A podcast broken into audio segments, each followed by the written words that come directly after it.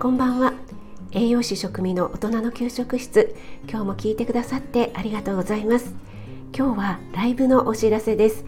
明日2月28日日曜日午前8時から料理ライブをやりたいと思います。料理好きな方もそうでない方も参加していただけると嬉しいです。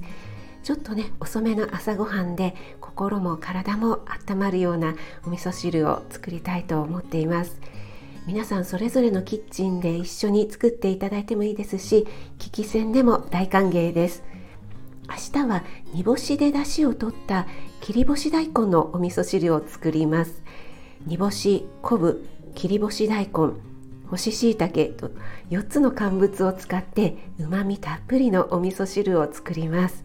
乾物4つとねちょっと地味なんですけど出汁を取った後の煮干しの活用法についてもお話ししたいと思うのでお時間ある方は是非ご参加ください。初めての方もお待ちしています。皆さんと一緒に楽しめたらいいなと思っています。それではまた、はい、今日はこれから皆さんの配信を聞きに行きますね。